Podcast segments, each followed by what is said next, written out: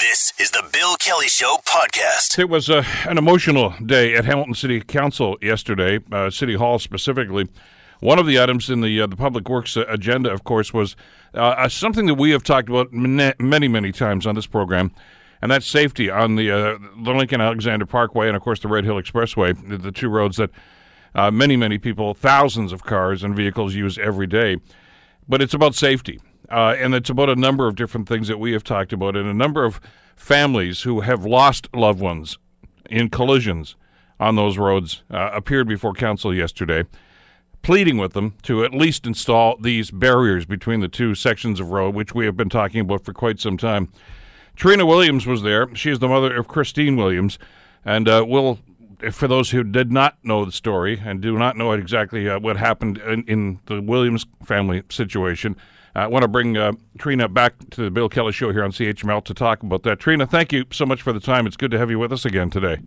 Thank you for having me. Uh, you know, when when you and I talked the last time, it was listen, let's uh, let's hopefully meet under better circumstances. But here we are again talking about the exact same situation because, frankly, not a whole lot's been done since we talked last time.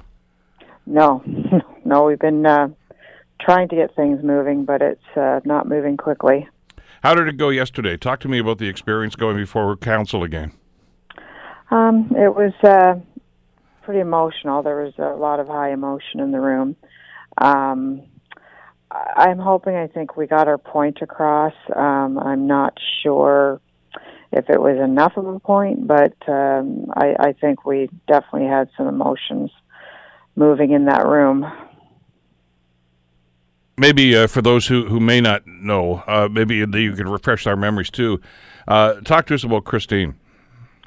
Um, well, Christine um, was my third of nine, uh, third of uh, four kids, and um, she was uh, just finishing high school, or just just finished high school, and was working as a cosmetician, and um, was planning her college um, for the fall and um, you know, um, she was just an amazing, bubbly person, and um, everybody loved her. And uh, and she died as a result of uh, an incident. Yes, um, her and her um, longtime boyfriend were on the Lincoln Alexander Parkway, two in the afternoon. It was a beautiful day. Um, the you know they they um, were just going to pick up a friend.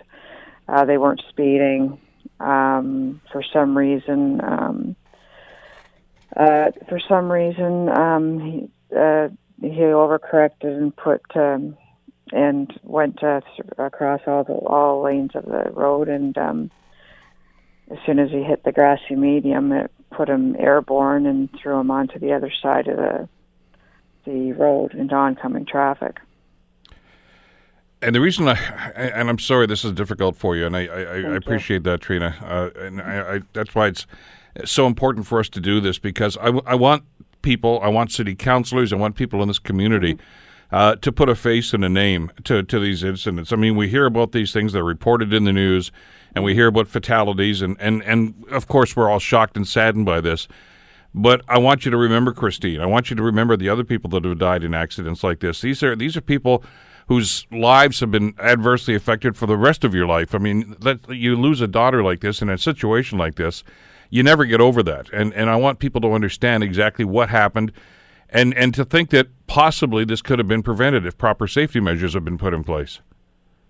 Yes, um, I know there has been a lot of talk. Um, I've heard it many times about um, you know um, uh, impaired driving or um, uh, speeding um, being distracted, um, things like that. And yes, I do totally agree. Things like that happen and need to be um, also taken care of. But um, in with the people that I know that have lost uh, their children on that those roads, that was not um, that was that that didn't happen with with ours. It you know everything was in perfect condition for there not to be an accident, and there was. And all we are trying to say is if there had been a barrier in place they could have bounced back in traffic, yes, but it would have been better than being hit, you know, um, two cars colliding at 90 kilometers an hour. Exactly, and and that's the point that I think we've been trying to make, and, and others mm-hmm. have been trying to make for the longest time. So you you mm-hmm. you talked to the council, you talked to the public works committee. What kind of a response? What kind of a reaction did you get yesterday? Um, I would say um, the, the, for me it was uh, positive. Um, um, I, I thought it. I thought it was well. I mean, um, they seemed to um, really want to discuss it and talk about it, and asked a lot of questions about it. And um, I thought it went pretty well. I, I don't know if it was, you know, good enough to go forward, but um, I thought the I thought they responded really well to it. Not much was said. I mean, it was just a few questions, but mm-hmm. it was main, mainly them listening. Well, and that's what we want them to do is to listen and, and to hear how this has impacted your family and, and how has impacted this community as well. And mm-hmm. and your point's well taken about what happened that, that terrible day. Uh, you know, it was not inclement weather. It was uh, there were no extraneous circumstances, uh, like you say, texting or anything like this. Sometimes things happen, and like you say, uh, you know, there was an overcorrection. Don't know why. Could have been something on the road. Could have been. You don't know what happened. Mm-hmm. But th- with that, there, there's always going to be the possibility of something going along like this. And what we want to do on those two roadways is maximize all the safety measures they can possibly do. And and I think that's the message that you and others tried to get across yesterday. Yes, it, it is. We we you know, we, we know that it will never, you, you can't stop accidents. It's not going to happen. That's why they're called accidents. Um, they're not, you're not going to stop them, even in the best of conditions, because, I mean, in our case, it was literally the best of conditions. And you're not going to stop all the accidents. But I just think that no matter what, everybody has um, a right to be able to drive and know that they're safe from crossing over to the other side and getting hit by oncoming traffic. Did uh, did the committee yesterday make uh, any promises? Did they suggest what they were going to do next? Um, no, not really. They just kind of um, uh, we're. I mean, we're, we are going to be meeting up again um, um, in December, um, but they said they, you know, there there could be some funds somewhere, but um, it, nothing was in stone at all. It was more of, yeah, we'll get back to you. but you've obviously, because of of your activity in this and, and being proactive and pushing for this sort of thing, you've actually become part of a, a movement, part of an organization. And, and sadly, there are. I think too many members in this is uh, uh the families of people who have lost loved ones in on these accidents on these roadways. Yes, um, it, it was I mean, no, ours were not the first that died there, but um, they're the first that I had known of, and you know, you you don't really pay attention too much unless it's yours.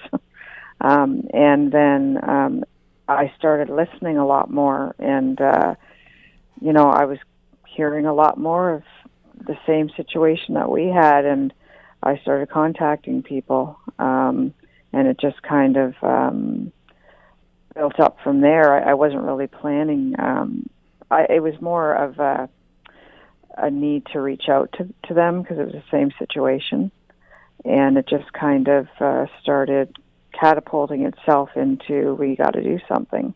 Has it helped you at all, Trina? Has it helped you to, uh, like I say, you never get over the loss of a daughter. You're never going to forget Christine. You're never going to forget the circumstances. But does it help you to, to cope with it on a daily basis? To know that you're you're doing something to try to improve the situation?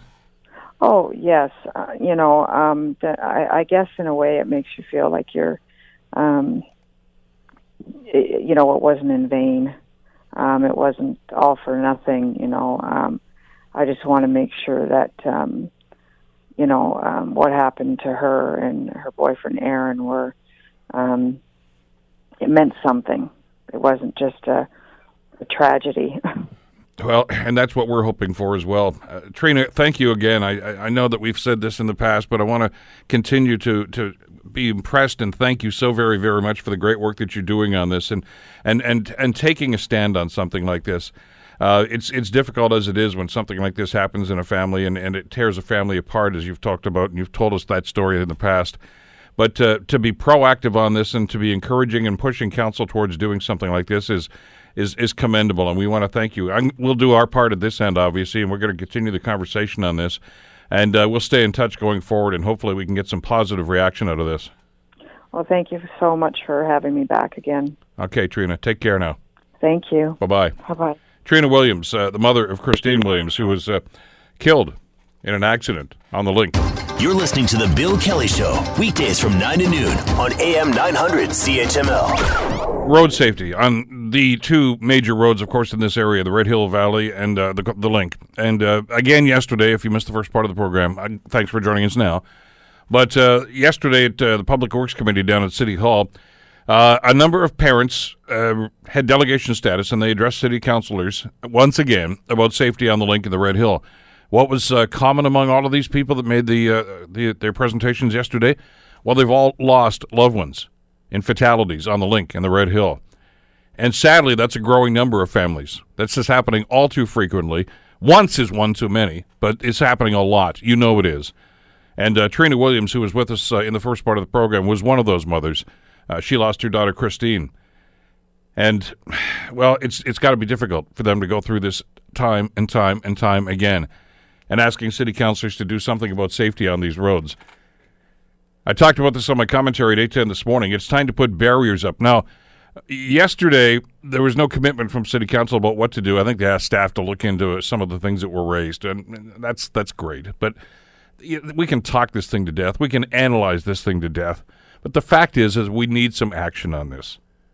And I know that after some of these terrible fatalities, city councils did commission staff to come back with some recommendations, and police have been involved in this. And, and there's a whole long list of things that, that they're recommending can be done and should be done. And some of them make sense. But I think the reality is, is that from the standpoint of safety, to avoid head-on collisions, there should be barriers between the two sections of roadway up, down, bound, down, bound, east, west, whatever it's going to be. And we don't have them.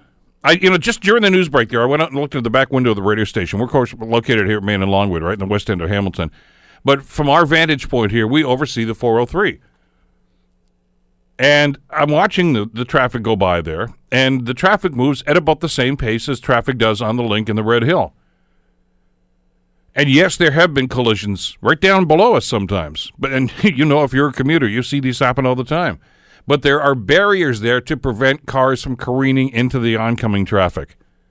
It only makes sense. I want you to come in. I want you to talk about this. I want you to give me your thoughts on this. You drive it. Your family members drive this. Do you do you think they're safe driving on those roads? I mean, with all these stories that we have heard, and there are way too many of them now, even when you're driving on the link of the Red Hill, is there just a little bit of trepidation, being concerned about what could happen? Should there be barriers between the lanes on, on the on the Red Hill and the link, and and maybe any other traffic suggestions you've got to try to increase safety? Here are the numbers 905 645 3221. That's 905 645 3221. If you're on a cell phone, it's a toll free number, star 9900. Email bkelly at 900chml.com and on Twitter at CHML. Bill Kelly, a lot of tweets on this already, and I'm going to go to your phone calls in a second. Uh, uh, right now, as a matter of fact, you can jump in here and get into the queue 645 3221, star 9900. Should there be barriers on the link and the Red Hill to prevent head on collisions? Now, they have talked about other issues. They have talked about better lighting. And yes, there needs to be better lighting. And they've talked about increased policing. I mean, some counselors simply said, well, look, at there's not really a design problem here. If people would just slow down, everything would be fine. Well, sure, sure. In a perfect world, that would happen, but that's not going to happen anytime soon. Most people, even if you're driving the speed limit, you, most from time to time, you're a couple of clicks over the speed limit, and they kind of expect that. Most people are driving at about 100 clicks there, even though the speed limit, the posted speed limit, is supposed to be 90. But things are going to happen. As Trina said, nobody knows why the car that her daughter was drive or riding in suddenly had to switch over a couple of lanes and lost control.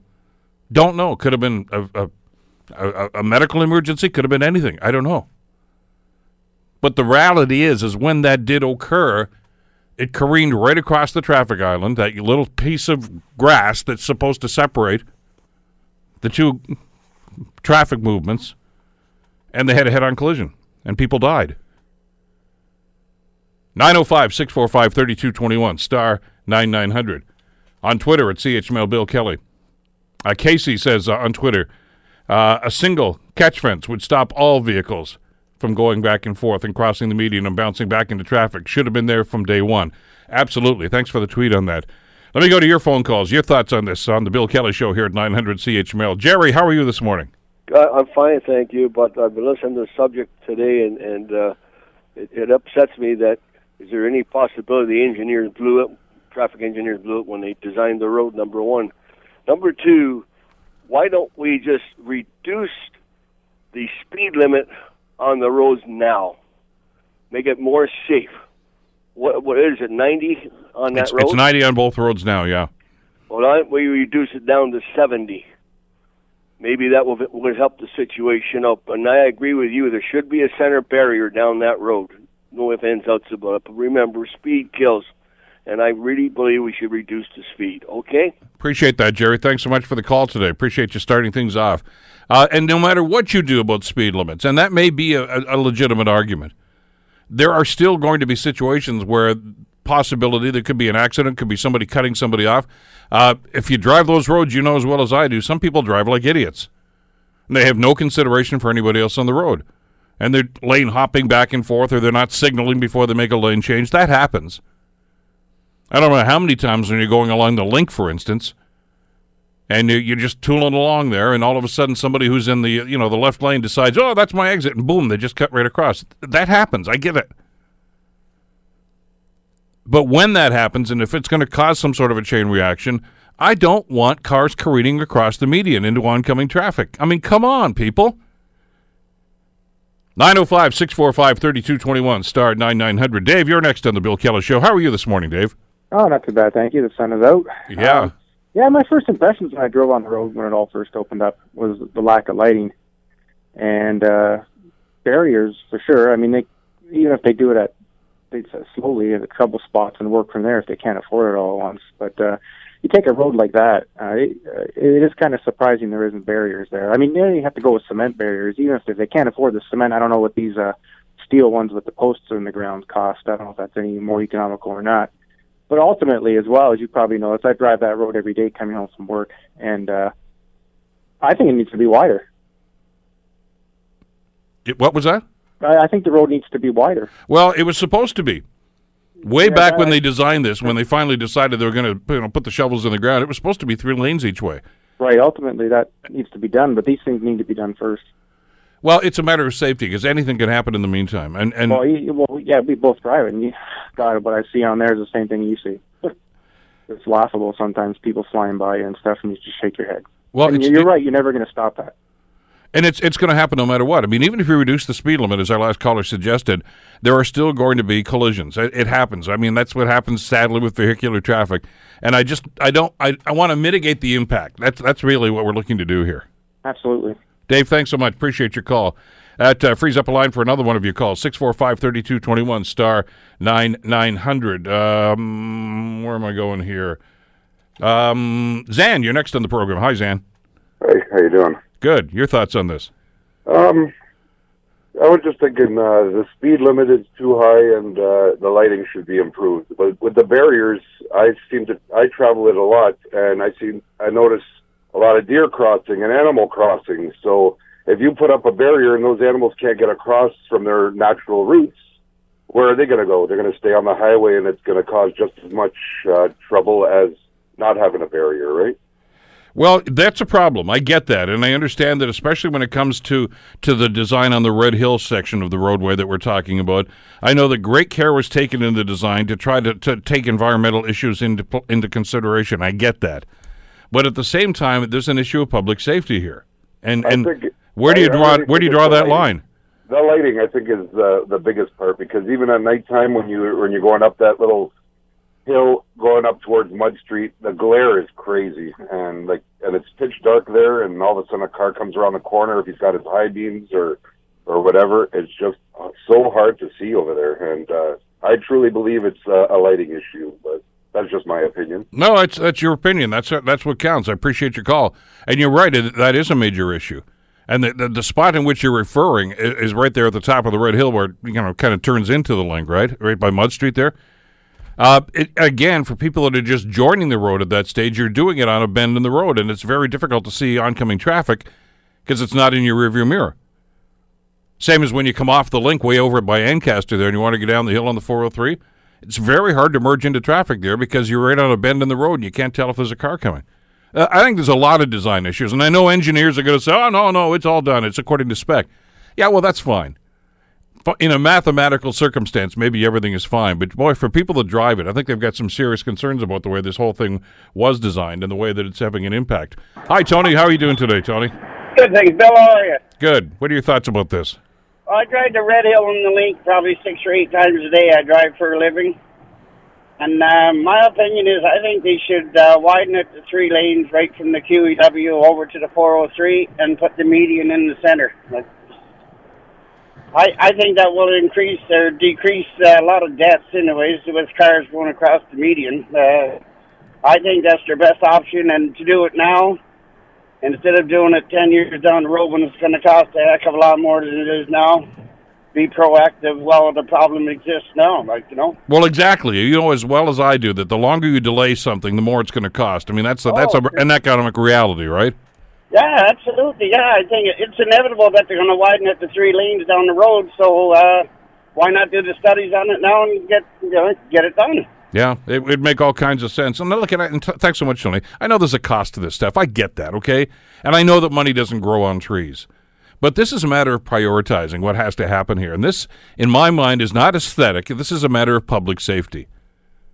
You know, I, I had one engineer friend of mine a couple of years ago uh, after one of these terrible fatalities was trying to explain to me exactly what happens from an, an aerodynamic standpoint when a car loses control like that and it hits that little grass median. First of all, he said most of the time, if it's going 90 or 100, that vehicle's not even going to touch the grass because there's a little curb there just before that grass median, right? Sort of like stepping from the road up onto the sidewalks, that sort of thing.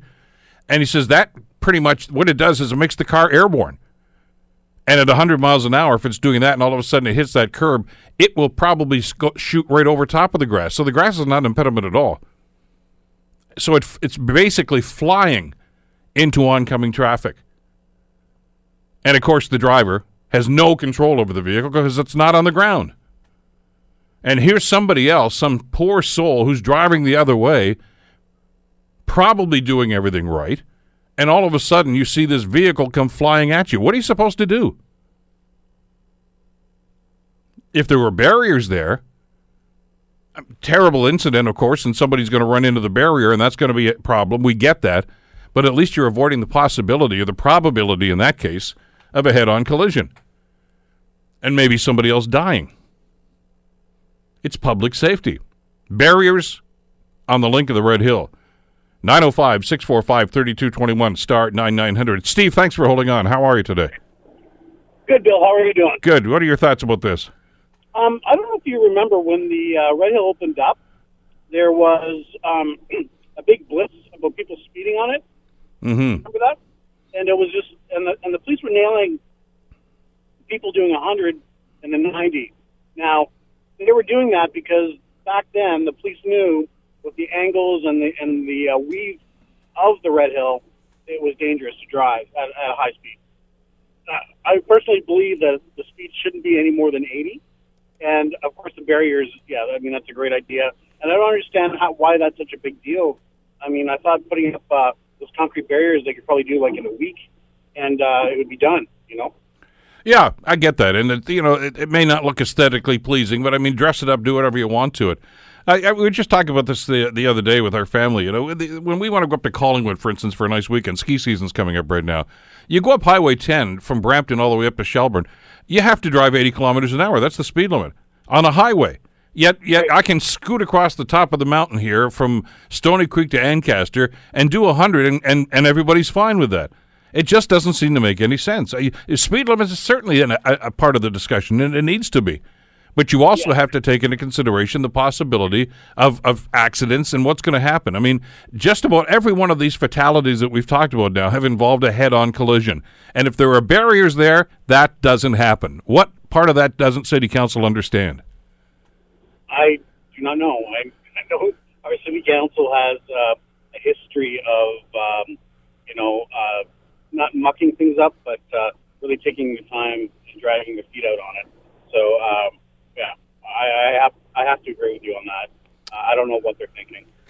Well, that's a question for the ages, I guess. Thanks so much, Steve. 645 3221, star 9900. Andrew's on the Bill Kelly Show. Welcome, Andrew. How you doing, Bill? I'm well. How about you? Not bad. Pardon me for preaching to the choir, but you're talking a lot about barriers, and I absolutely agree, and I'm going to reinforce that. Um, first of all, it needs to be three lanes. Secondly, that curb that's in the middle needs to be removed because, like you said, it's just a launching point, and once your automobile becomes an airplane, it's all over. But I'm going to take your uh, mind away from the Red Hill for just for a second to show you an example of how this can be a really good thing, the barriers, that is. What's that? QEW between Victoria Avenue and Jordan Road. Yep. The eastbound and the westbound are in different grades. They're, they're one's higher than the other. The eastbound. That's right. Yeah, I was just there on Saturday. Yep. Well, the Jersey curbs that separate those two sections of roadway are not your average three foot tall Jersey curbs. These things are six and seven feet tall for a reason. Because on that curve over top of Jordan Harbor, a lot of the westbound traffic was being blinded by the headlights coming right at their faces from the eastbound. And although the concept of being blinded on the Red Hill Creek isn't necessarily a huge issue, what is a huge issue are the head on collisions and the sheer volume of death. You may as well call it the highway of death because of the way it was designed.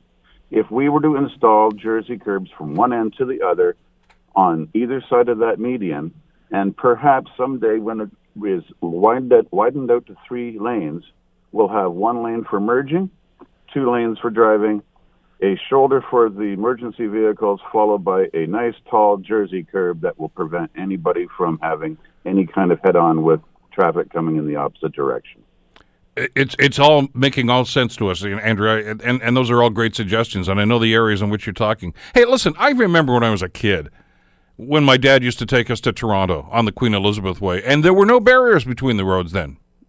Back, back in those days, I was you know talking back in, back in the early 1960s.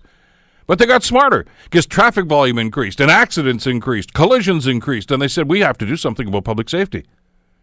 Let's have that discussion here in Hamilton too, please, about the Red Hill and the link.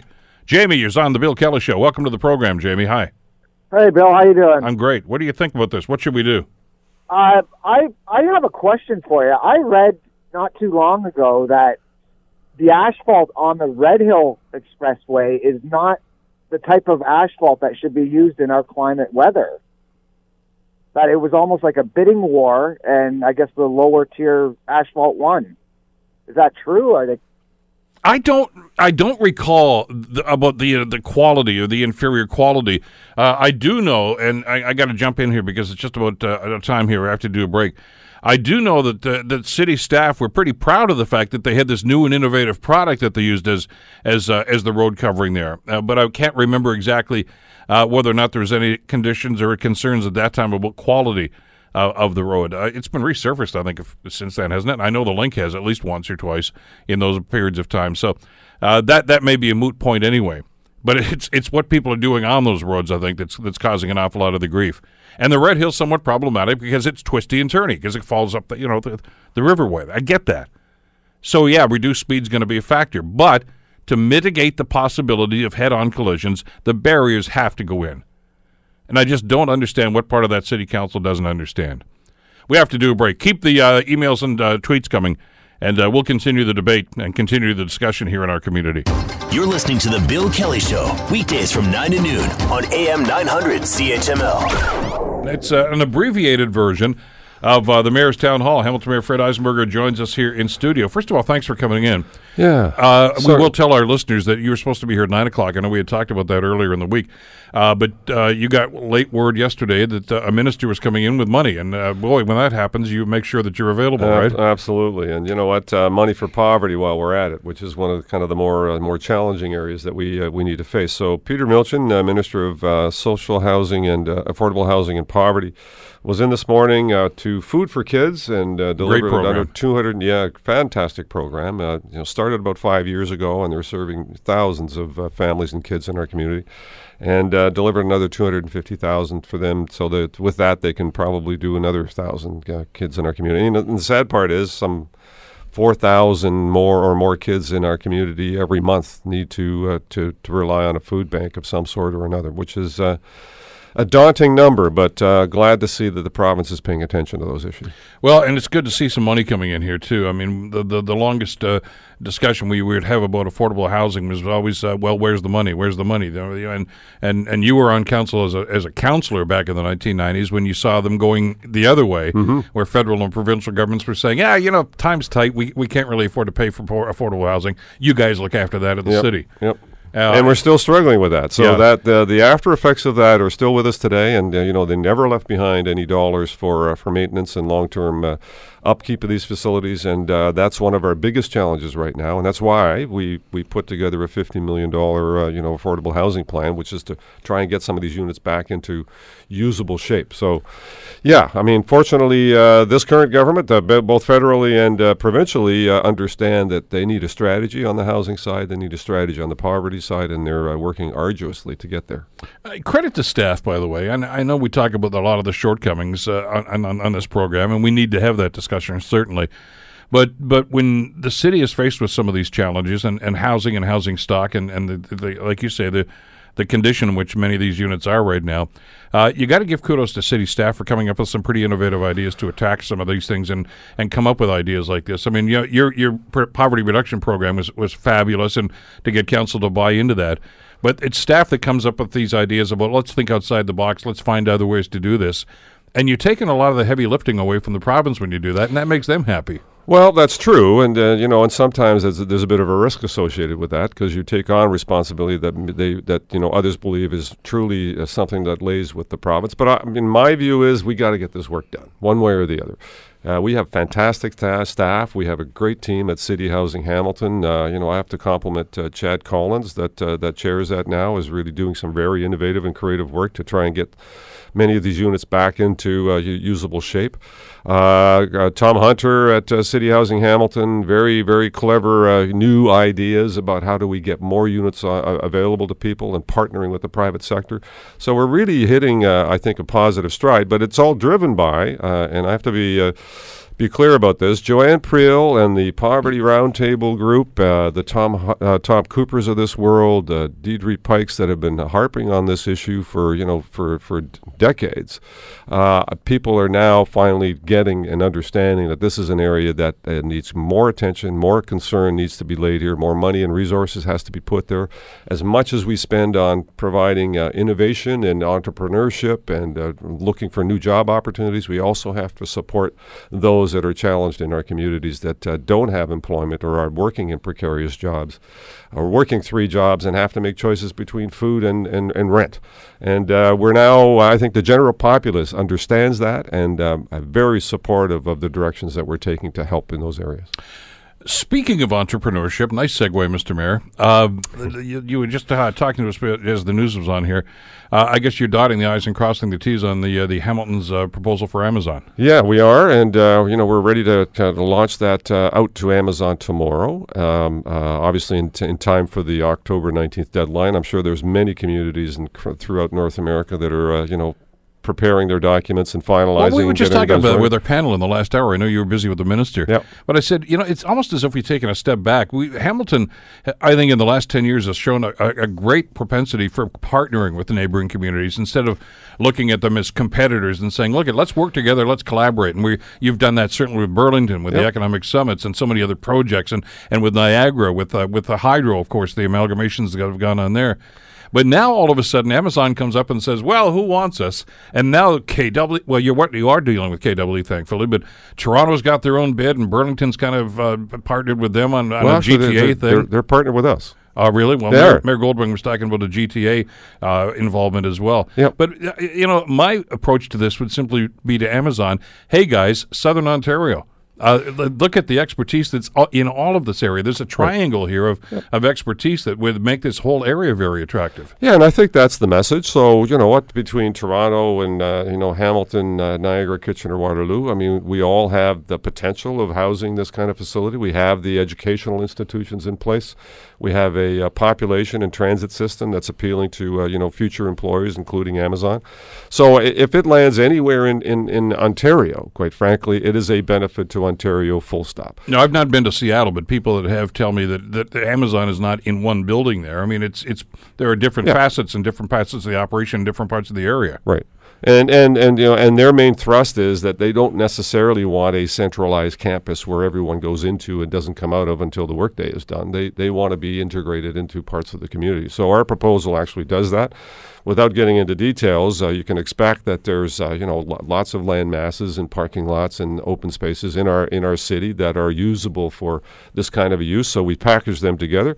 Uh, we have the population base in our geographic area. We've partnered with Burlington and uh, Niagara uh, as a kind of a geographic area that would uh, support not only the the land mass but the the educational institutions, Niagara College and Brock University, McMaster, um, um, the McMaster School of Business uh, in Burlington. All of those are assets that. Uh, Hold us very well in terms of the future opportunities. And the province of Ontario is coming forward and saying that they're going to guarantee uh, through this process for all of the bidders and all of the potential that uh, Ontario would provide, uh, guarantee that they're going to graduate some 2,500 computer engineers going forward for the next 10 years. A requirement that's probably necessary anyway, but is certainly going to be necessary for this kind of, uh, you know, a number of people that are going to be needed for this kind of facility that is all about innovation and research. It's uh, again very interesting to just see how Amazon deals with this as well. And and by the way, I know we're talking about offices and, and about a second headquarters, etc. But uh, and again, I guess you can't release details about the proposal that Hamilton's putting forth right now.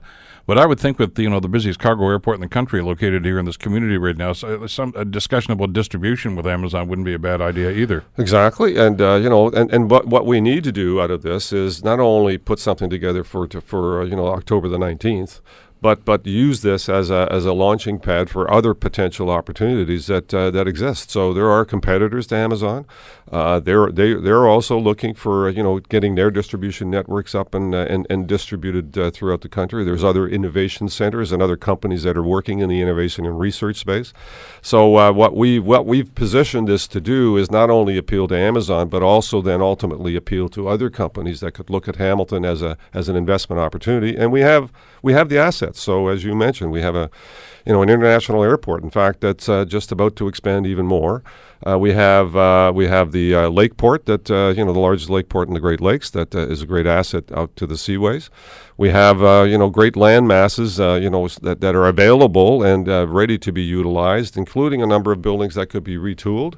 And, uh, and we have a population base that's well edu- educated and a, and a resource network around us, like Kitchener, Waterloo, and Toronto, that has that network of uh, computer engineers and technology that feeds into this whole scenario. So we're well situated, but at the end of the day, it's Amazon that gets to decide, and we'll, we'll be competitive. But we, we want to be sure that the work that we've done here and the money that we've spent is going to be useful for our economic development future, notwithstanding Amazon. Uh, yesterday, Paul Johnson joined us on the show. Of course, Paul is uh, running the uh, the LRT project for the city. He's uh, uh, coordinating an awful lot of the efforts that are going on there, and of course, he's I guess the main linkage between uh, the city and Metrolinx as Mhm. well. Uh, I'll ask him. I asked you the same question I asked him yesterday. Why haven't you heard from the province yet uh, about the, the request that council put forward earlier uh, about who's going to own, operate, et cetera, et cetera? Uh, in my mind, Mr. Mayor, it seems as if this it's holding up the process. Now, I asked Paul yesterday, "Are you concerned?" And his answer essentially was not yet.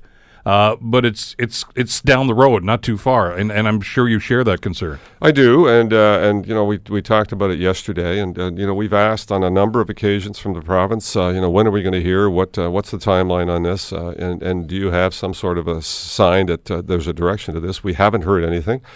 I, I, I, will I will say to the uh, to the to the audience that uh, it's not necessarily the province's fault as to where we are. This is something that was launched uh, from council, uh, you know, kind of out of the blue. So it wasn't part of the process up until that came out a couple well, of months and, ago. and I think you can raise some valid questions about why it was done too. But let's, sure. let's not go but there just now. notwithstanding, it's not their fault that this has been uh, delayed. Now it is now on their shoulders to come up with an answer, and and uh, I hope that uh, within the next couple of weeks we're going to get a clear indicator of where they're going to go. Uh, I personally, I don't have a great deal of issue around the operating side. What I concern myself with, and I think this is important, is that we make sure that whoever's building this facility is also responsible for the long-term maintenance, and that that is a very very important issue. If, if we're going to get the quality of this up, and and make it a cost-effective uh, uh, project, then uh, those two things need to be tied together, in my view, and then we'll get the best possible value for our taxpayer. Well, and that was the concern I had when council started to, to even ide- I, I guess identify this motion and try to move forward on this. And I talked to Eric Tuck from uh, ATU, the union, and uh, I understand exactly where they're coming from, and I understand what, what they're looking for. And, and I think council did the smart thing in trying to be supportive of this. But when you start getting into maintenance costs, which somebody included in this in this motion, all of a sudden you're basically saying to the province, I know you promised that you were going to build this thing and operate it and maintain it, but we'll cover that cost. That's like saying, hey, I'll pick up the check for dinner. I don't want to pay that. Uh, the Yeah. province said there weren't that we didn't have to, and by council's motion here, it's like a poison pill, Mr. Mayor. They they basically said now city taxpayers are going to be on the hook for for maintenance costs on this, and I, I I'm not comfortable with that. Uh, nor am I, and I, I think the province won't be either. But this is my guess. But uh, I, I'm, I'm I'm waited with uh, bated breath to get an answer from them. Uh, to, to to your point, I mean, we have an example of that very scenario. Uh, you know, recently with the the stadium, uh, you know, issue. So we, we we were not involved with the stadium development. It was all province and uh, and the, uh, the the sports Pan Am Sports Organization that. Uh, Built it and, main, and and operated it, built it and uh, and delivered it.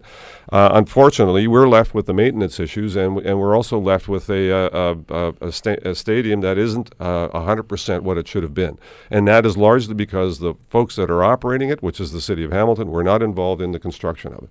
Uh, that that I can't we can't allow that issue to happen again, and so so hopefully they'll they'll see the the wisdom in that. I think they do. On the operating side, we have talented you know HSR operators. They're a great team. We we love our bus drivers.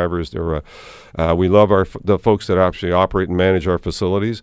There's no reason why they couldn't operate uh, the uh, the LRT facilities. I, I don't see any problem with that. Uh, when it gets to the maintenance issues, it gets a little bit more complicated. Well, and uh, with that in mind, I can't understand why the province doesn't just simply say no. Uh, sorry, guys, appreciate that, but no, we're not going to go that direction. Well- and and frankly, the comments I've heard from some of the people around the council table is, well, if they say no, okay, we'll just move on. At least we tried. So I, th- uh, there's not going to be any huge pushback on this. It's and it's a pretty simple question that, that you've asked of the province right now. I I think probably accentuated by the fact that uh, that as Paul Johnson reminded us yesterday, the province already sent out the request for interest already with that other criteria. So Mm-hmm. it, uh, if if I'm one of the people that bid on that, and then the province comes back and says, "Well, Hamilton changed their mind," I'm going to say, "Well, I'm taking the bid back then." Yeah, and I, I think that's the complicating factor, and uh, and so they may very well come back and say no. I, I think what's slowing them down, this is my my my guess, is that this has implications for a lot of other projects, uh, you know, now and into the future, and so they want to they want to define a process that is sustainable over the long run, and uh, you know, so whatever decision they make here is obviously going to be the pattern for other projects going forward, and I think this is causing them some pause.